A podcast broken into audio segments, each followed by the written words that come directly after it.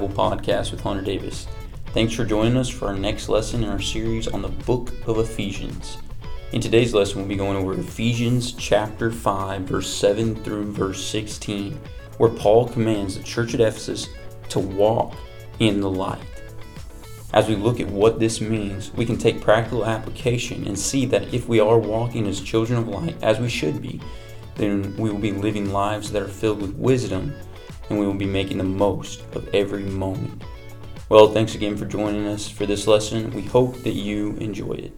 In there. All right, Ephesians chapter 5. Ephesians chapter 5. Next week is Jeopardy. Next week is Jeopardy, so be ready. You know, you can use your notes on Jeopardy, but next week is Jeopardy. Next week we'll kind of get into new-ish section. It's within the same section, but a new-ish section. But today we're in Ephesians chapter 5, verse 7 through 16. We're going to do something a little bit different today. Um, I'll tell you about that in just a second, but it's a continuation of what we talked about last week. Last week, uh, we talked about the sons of disobedience, if you remember, uh, and how we're not supposed to partake with them. Paul goes into it and he continues down that line of thinking, but he goes into the positive side and says that we need to be children of light. And so we're going to look at what that means. We're going to look at what that looks like. Uh, but that's a command that we see here. So let's read verses 7 through 16 really quick, then we'll pray, and then we'll get into it. It says, Therefore, do not be partakers with them. The them, sons of disobedience, what we talked about last night, the position, or last night, last week. Okay? So therefore, do not be partakers with them. For you were formerly darkness, but now you are light in the Lord. Walk as children of light. There's the command we're going to talk about today. For the fruit of the light consists of all goodness and righteousness and truth. Trying to learn what is pleasing to the Lord, do not participate in the unfruitful deeds of darkness, but instead even expose them. For it is disgraceful to even think or speak, sorry, not think, speak of the things which are done by them in secret. But all things become visible when they are exposed by the light. For everything that becomes visible is light. For this reason it says, Awake, sleeper, arise from the dead, and Christ will shine on you. Therefore, be careful how you walk, not as unwise men, but as wise, making the most of your time, because the days are evil. All right, let's pray. Dear God, we just come before you and thank you for this time that you've given to us. And I pray that you uh, speak through me and be your words. I pray that as we look this passage in Ephesians, that we'd see your truth and we'd be able to apply it in our lives uh, immediately, you know, right right away this week, today, even God. And I pray that we would live as children of the light, walk as children of the light, walk in the Spirit, um, you know, and just be who you've called us to be, be who we are, positionally act that way, God. I pray that's what we do. And I pray all this through Jesus' name. Amen. All right, so today there's there's a command, okay, and I think on your sheets the first point isn't a point; it just says uh, what's the command? And the command is that we be children of light, right? In verse 7, it says, Don't partake with them, which we talked about last week. I tagged it on the front of this week.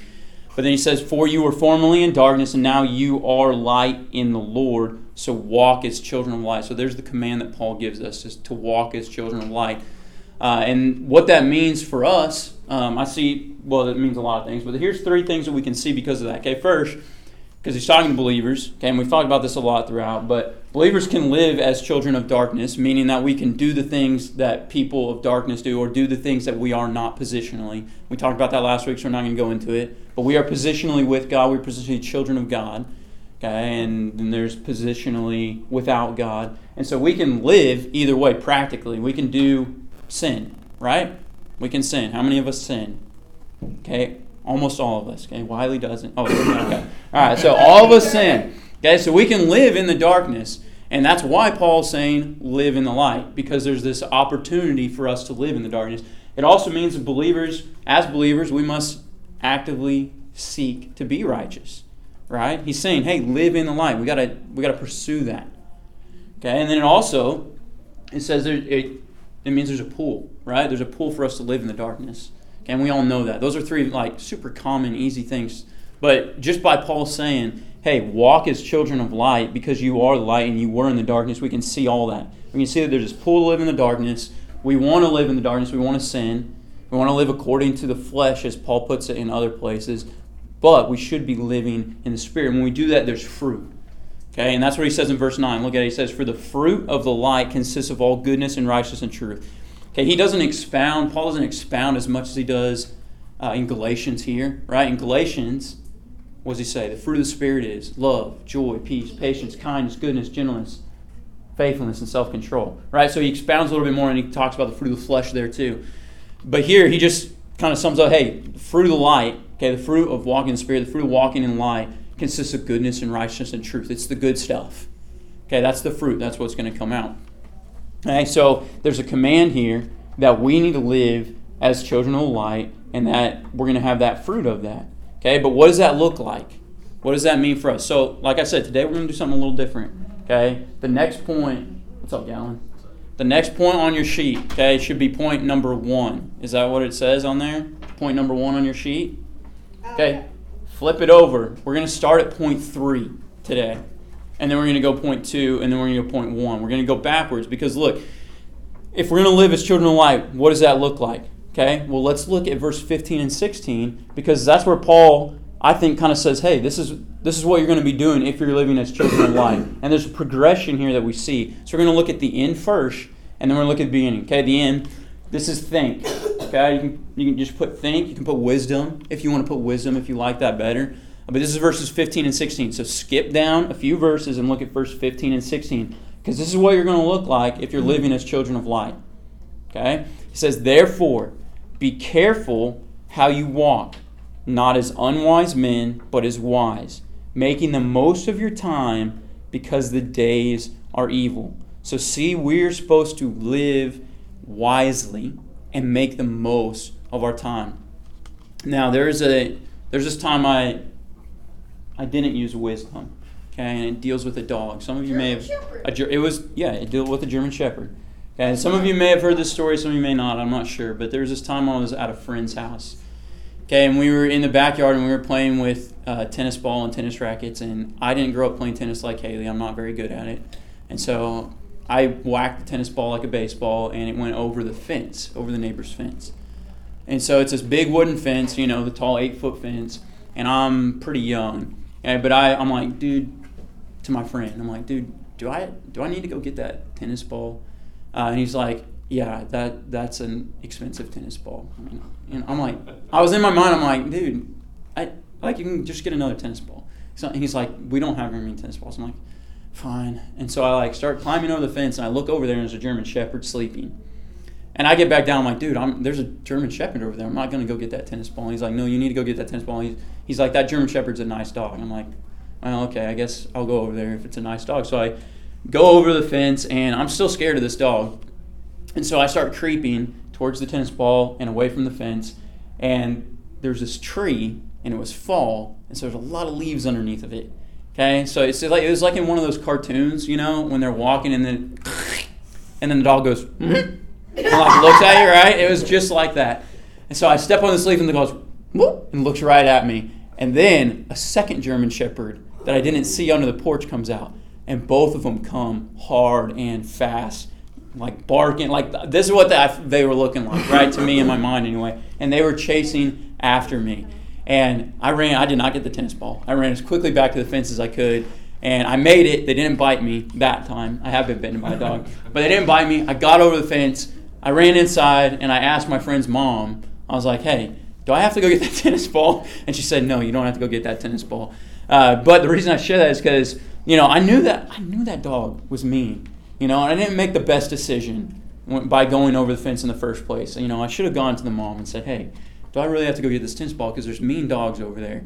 And it wasn't super wise. And sometimes in our life, uh, we can make wise or unwise decisions spiritually or practically or anything, and it can be between even two good things. Okay, and look what Paul says. He, he's talking about being a children of light, and he says, Therefore, be careful how you walk. Okay, be careful how you walk. So, this idea of being careful, it means that we're actually thinking about it, right?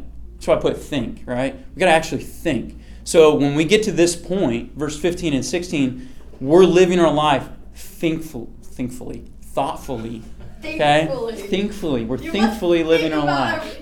Okay? It's a new word. I just made it up. Okay? Thankfully live your lives. Okay, so we need to be careful about how you walk, not as unwise, but as wise. Okay, not as unwise as but, but wise. We need to be use wisdom. And what does Proverbs say about wisdom? It says the fear of the Lord is the beginning of wisdom, right? So we need to have an awe, respect, and understand and know who God is to actually have wisdom. Where does wisdom come from? God, right? Wisdom comes from God. We all know that. But in our daily life, are we going to God for wisdom? Do we have an awe and respect of God and His power and who He is? Not. We don't. I mean, we don't. And JB said it this morning in his lesson. He, he said something about, I can't remember the exact context of what he was saying, but basically he's saying, hey, you know, a lot of times we go to God in the big, in the big situations, the hard things. We're like, man, I need God here. But we need, we need Him all the time. We need to go to Him in all the little decisions too. Uh, even going, just going throughout our day, like to walk in the Spirit, we need the wisdom of the Lord. Okay? We need to keep that mindset and that perspective of who God is in order to live carefully and walk in wisdom. But he says, if we're children of light, we're not only living wisely, but look at verse 16 because I think this one is pretty convicting to me. He says, making the most of your time because the days are evil. Okay, so if we're living as children of light, we're going to live wisely and we're going to be making the most of our time because the days are evil. What does he mean because the days are evil? Well, the days are evil, so there's a lot of opportunities for, opportunities for us to not live carefully, for us to not live wisely, and for us to sin, which we'll talk about in a second. But there's a lot of opportunity for us because the days are evil to not do what he's calling us to do, to not live as children of life. So because the days are evil, let's make the most of every moment in our life. And this is convicting to me because he's not saying like let's make the most of every moment so that we're the happiest. Or like, let's make the most of my, every moment so that I'm the most fulfilled. Or so that it, it's so that we're the most godly, right? It's so that we're the most righteous, so we have the most fruit of the Spirit, that we're walking in Spirit, we're children of light. Make the most of your time. Every moment, okay, that we have, if we want to be children of light, I mean, not be children of light, we are children of light. If we're going to act like children of light, if we're going to live in the light, okay, then every single moment we need to be thinking, hey, what's pleasing to God here?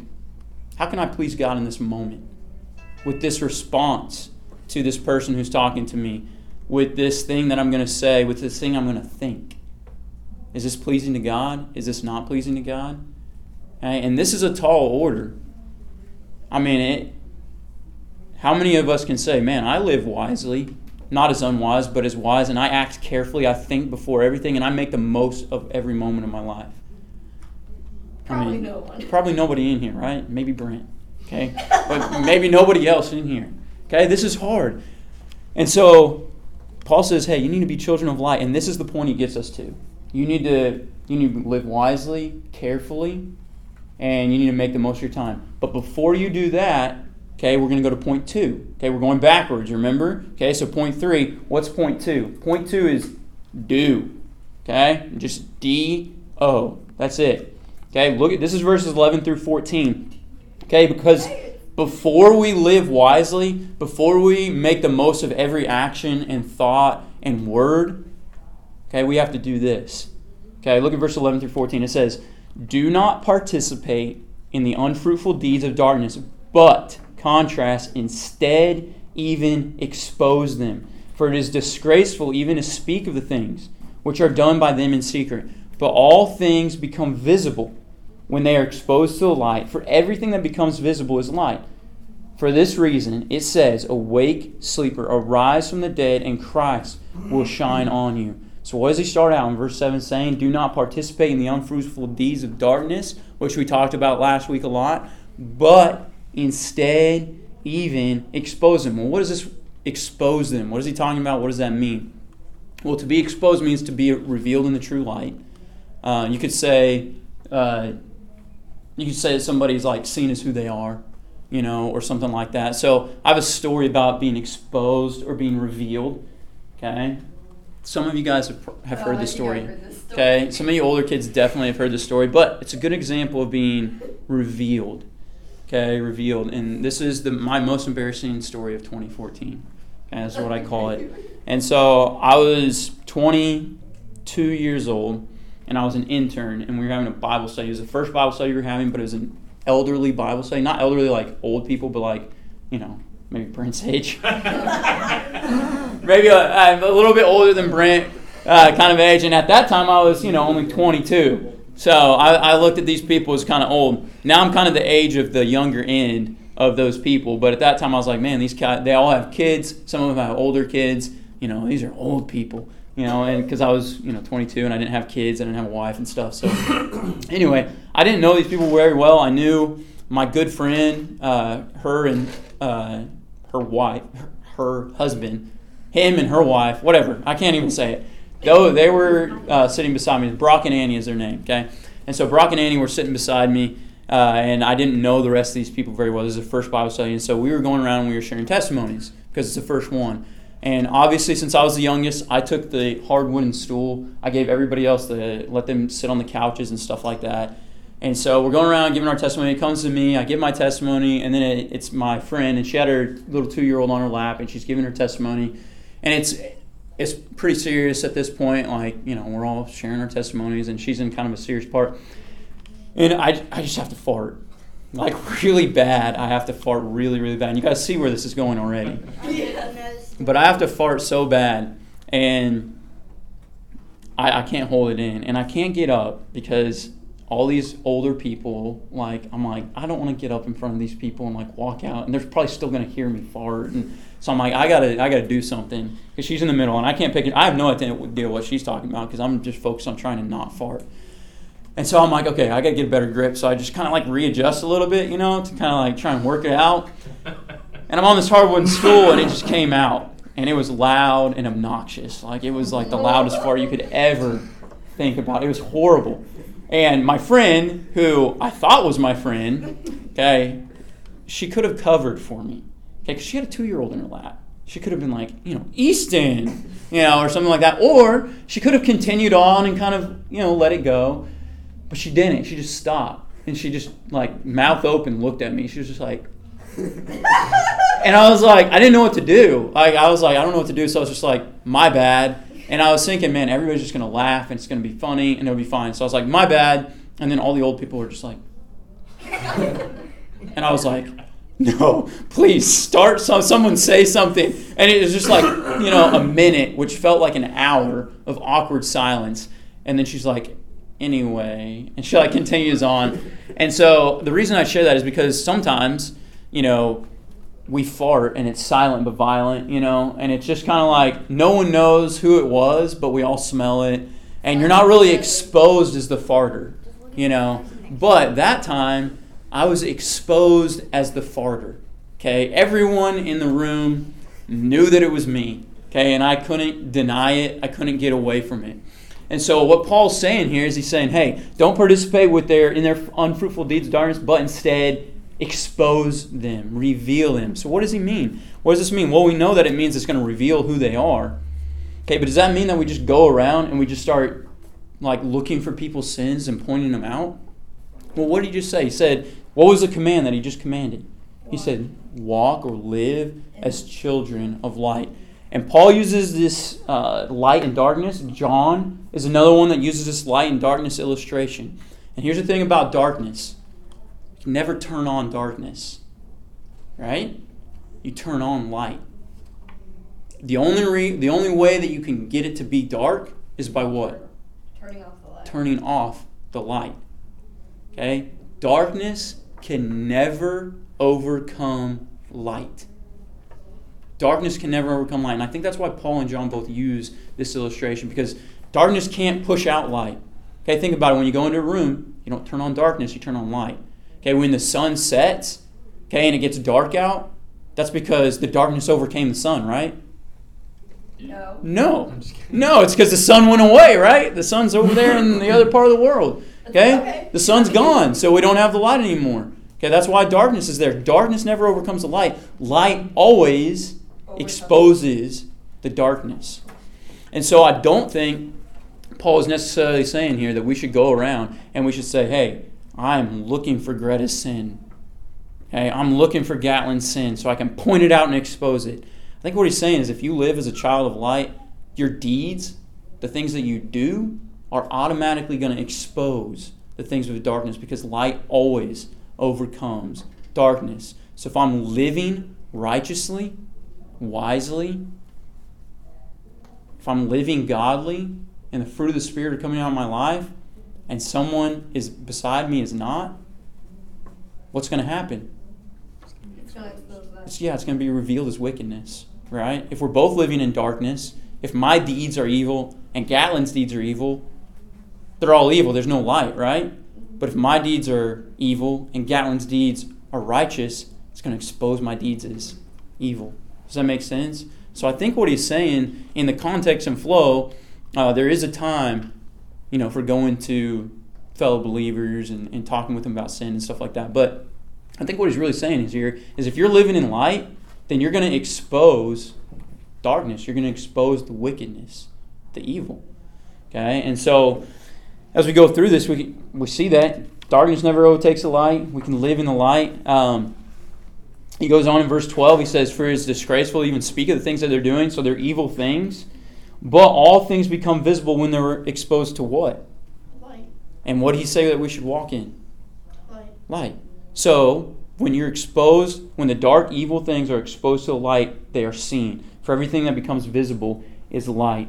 Okay, and I think that this can be uh, believers, it can be unbelievers. Okay, right? Because remember, we as believers or unbelievers, we can do the things of the devil or do the things of God. Right? We can walk in the spirit, we can walk in the flesh, and so I think that we can, by living righteously, expose things in our brothers and sisters in Christ and in the in the world. The world we're going to expose those things and part of that is good because when we expose things of the darkness, what does that make people realize who aren't believers? That they're. It just yeah, that's sin. It makes them realize sin. It makes them see sin. And when you see sin, you see the need for a savior, right? Because our ultimate goal with unbelievers isn't that they change the way they're living; it's that they they put their faith in Christ, right? And so, in that way, it is good in that aspect. For a believer, it's a different, it's good in a different way because Galen should be living righteously. So, if my deeds are exposing his deeds, then it's an opportunity for him to take a look at himself and say, "Hey, you know, I see, I see." He says, "Hey, I see Brent living this way, and I, I'm not. He's living righteously, and I'm not. That's his deeds and his heart being exposed." And so then that might hold him accountable. That might say, okay, hey, I need to work on this because Brent is doing this and I'm not. You know, or whatever. You know, I'm using Gatlin uh, and Brent all the time, of course, because that's what I do.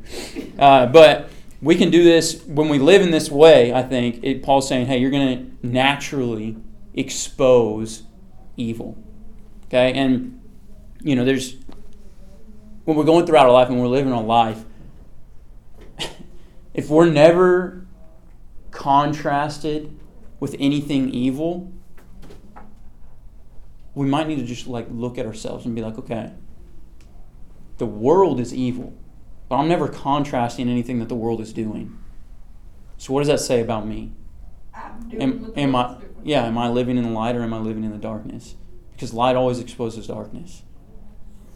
Right? So where is my worldview? Is it does it line up with God or does it line up with the world? Because light always exposes darkness. And also, side note, take comfort in the fact that darkness never overcomes light. It can never overcome light. The only way that you stop shining Is if you turn it off. is if you turn off you stop shining yourself. You stop lighting, right? Darkness can never overcome light. Which kind of goes into a little bit verse 14. Let's look at that one. Paul quotes something here. We don't know what he quotes. Okay, I'll talk about it in a second. He says, For this reason it says, Awake, sleeper, arise from the dead, Christ will shine on you. Now, like I said, we we don't know what he's quoting here. He could be quoting an old hymn that he's just like, hey, uh, you know how you guys sing this song? Okay, he could be quoting Isaiah and not giving an exact quote. There's several passages in Isaiah that talk about this. I think if it's Isaiah, it's Isaiah 60, personally. Uh, but his point here is that Christ is shining on us. Okay? Christ is shining on us. Why is that important? It's because Jesus is the light. So we're not shining on our own. Jesus is the one shining on us, then we can shine. We can be a light because of Christ. You don't have to turn there. Actually, I might have it in here. Oh, yeah, looky here. Okay, this is John chapter 1, verse 1 through 5. Great passage of scripture, but it talks about Jesus being light, as well as a lot of other places talk about Jesus being light. Remember, I said John and Paul both use the light and darkness analogy? Here's John using it. He says, In the beginning was the Word, and the Word was with God, and the Word was God. The Word is Jesus Christ, by the way, if you didn't know. Says, He was in the beginning with God, and all things came into being through Him. Apart from Him, not even one thing came into being that came into being. So God, Jesus, as God, created the world. And then look at verse 4. It says, In him, the Word, or Christ, was life, and that life, meaning Jesus, was the light of mankind. And the light shines, that Greek word is present tense, continuing on, meaning the light is shining in the darkness. And the darkness did not, you could say, grasp it, or really, I think a better word is overcome. It, it could be grasp, overcome, receive. Okay? The darkness can't overcome it, can't put it out, can't grasp it, can't receive it. It can't do any of those things.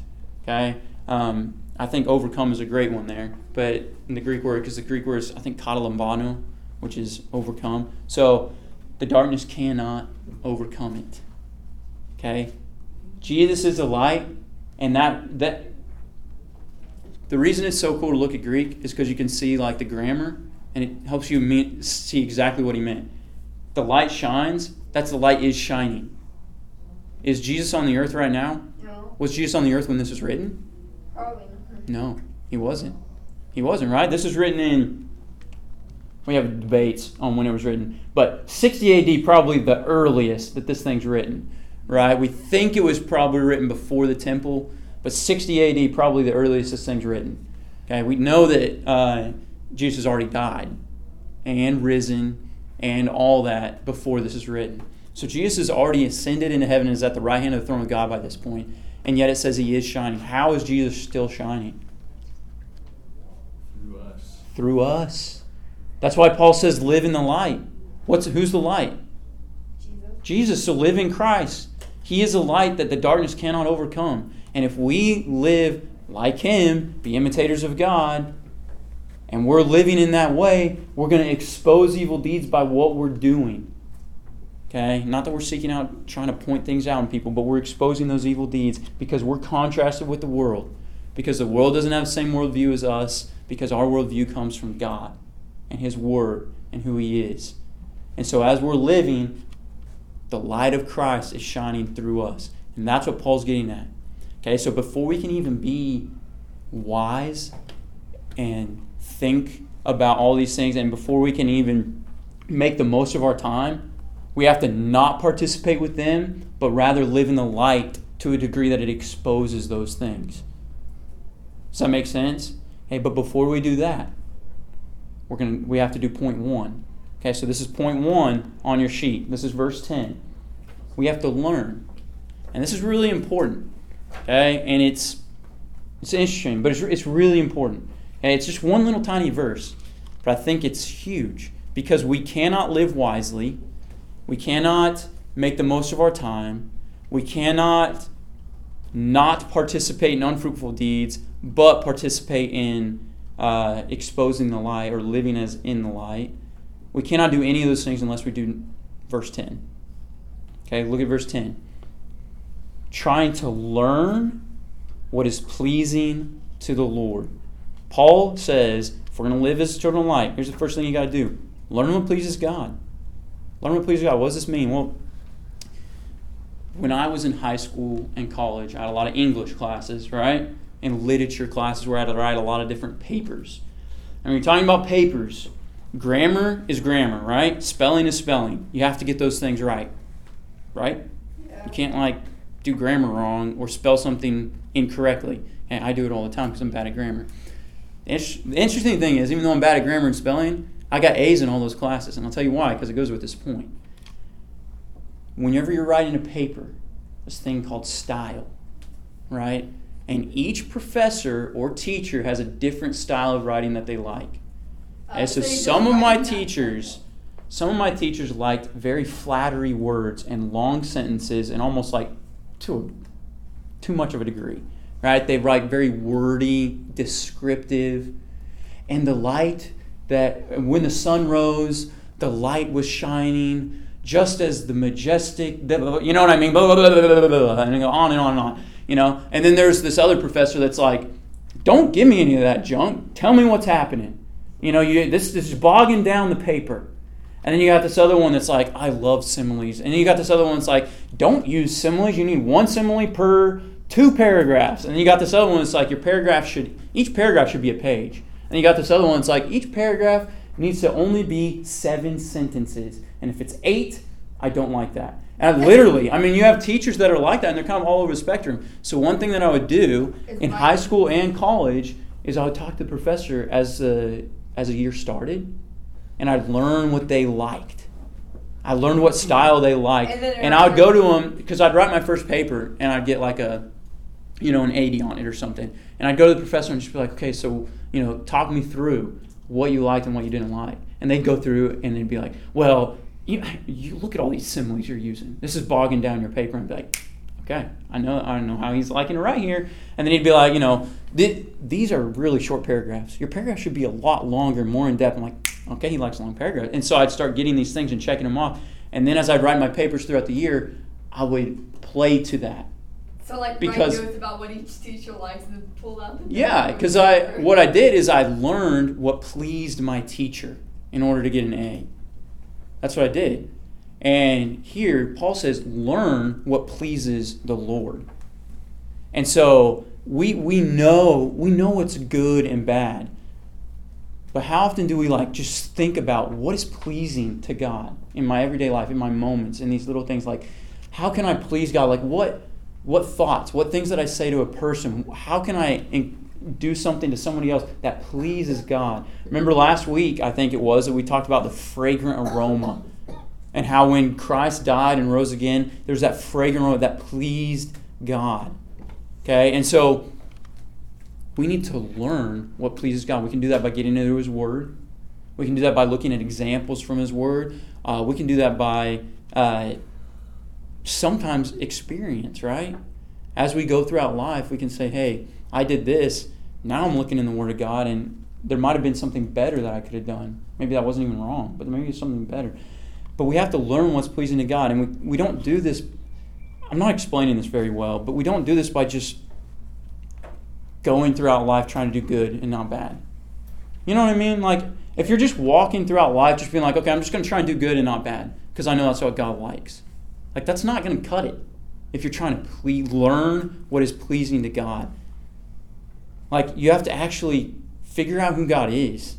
You have to study about what He likes, what He doesn't like. Do we know? I mean, you know what I'm saying?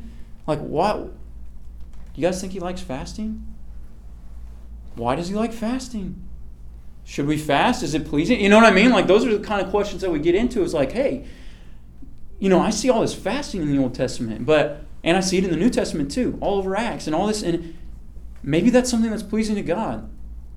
Okay, I know we live in the age of grace. We're not under law and all this stuff, but like, there are a lot of things we can do that could please God. And we got to learn what they are. And if we're going to live as children of light, walk as children of light because we are children of light, if we're going to walk in that way, the first thing you got to do is learn what pleases God. In 2 Timothy 2.15, it says, uh, study, which is really a better translation, be diligent to be approved by God. I think it entails more than study. I think it entails reading, praying, studying, but be diligent to be approved by God, a workman that doesn't need to be ashamed, accurately dividing or handling, uh, correctly dividing the word of truth. And that's why we put study in there, because it's talking about the word of truth there. But I think it reading, studying, praying, I think all those things go into accurately handling God's word. And so we are to be diligent to be approved by God. I think that goes along with this because he's saying, hey, figure out what pleases God. Okay? If you guys ever have girlfriends or boyfriends and you're going throughout your life and you know, you're like, I think I'm going to marry this girl like I did with Haley. I try to figure out what pleased Haley. And I try to figure out what her favorite everything was, right? Didn't matter what it was. I was like, I got to figure out what her favorite you know, toothpaste is. I don't care what it was. Okay? But when I get her a gift, I was like, okay, what kind of gift would she like? I still do that, right? Okay, I'm like, okay, what what would my wife, what would please her as far as a birthday gift? Would she like to go play pickleball with all of our friends? I think I scored on that one this year. Okay, okay but uh, what would she like? What would please her? Okay, and we think about that thing in relation that in relationship to each other. Uh, sometimes, like that boyfriend, girlfriend, husband, wife, or your or your buddy. But how often do we think about that with God? Would please God? And if we think about that, and we and we seek to learn what is pleasing to God, then after we learn that, we can not participate in unfruitful deeds, but instead expose them by acting as children of the light, as who we are. And then, as we do that, we can be careful to walk not as unwise, but wise, making the most of every moment. How in the world are you going to make the most of every moment in your life if you don't know what pleases God? You know what I mean? If you're just like, ah, I'll do good instead of bad. I'll try and do good instead of bad. If that's your, which is good, like we want to do that. But if that's your like, okay, I'm just going to try and do good and more good than bad, just because I know that's what God wants. How are you going to make the most of every single moment? You're not. You got to be actively seeking to learn who God is. And I'll tell you this: you're never going to learn who God is because His, even His ways, are unfathomable to us. God can never be learned. And so we can spend an eternity learning who God is and learning what pleases God because He's so vast and so deep. And so, what's our impact? Learn, do, think. Learn, do, think. We, we went through our lesson, think, do, learn. But Paul's saying it learn, do, think. Okay, and what does that mean? That means live as children of the light. We've talked about this for a long time. Okay, we've talked about it for uh, several weeks in a row. But we should be living as children of light, living as who we are. We should be living as who we are. We are, if you put your faith in Jesus Christ for eternal life, you're a child of God. You are a child of the light. So walk in the light. Walk in the light. Do that by learning what pleases God. So you're going to have to get in the Word. You're going to have to pray. Ask God what He likes. Okay, you're going to have to read the Word, study it, maybe talk to other people, other wise people. Talk to Brent. Brent, what does God like? Okay, he studied the Word a lot. He knows a lot of things that God likes. Okay, so learn what God likes. Okay, do those things and don't do the evil. So live and then walk wisely, making the most of every single moment, every single thought, and every single word because the days are evil and it's going to be real easy and there's going to be a lot of opportunity for you to not do any of this and instead just live in the flesh. Thanks again for joining us for True to the Bible podcast with Hunter Davis. If you enjoyed this lesson, make sure you subscribe so you can hear the rest of the lessons on True to the Bible podcast.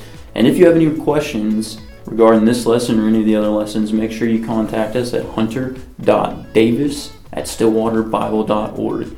Thanks again for joining us.